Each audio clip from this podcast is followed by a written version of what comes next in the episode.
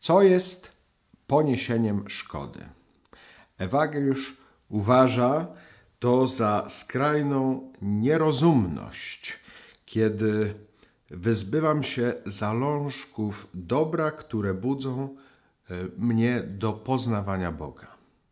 Właśnie usunięcie tych zalążków dobra, które są konieczne, aby Boga poznawać, e, Ewagriusz uważa za poniesienie szkody, takiej szkody, która ma skutki na życie wieczne.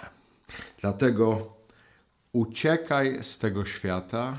Pod tym hasłem kryje się y, to, gdzie można rzeczywiście te zalążki dobra w sobie rozwijać.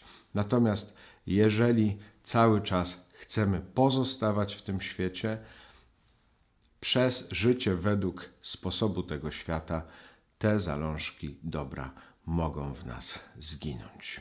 Uciekajmy więc od tego, co nam zabiera poznawanie czy możliwość poznawania Boga.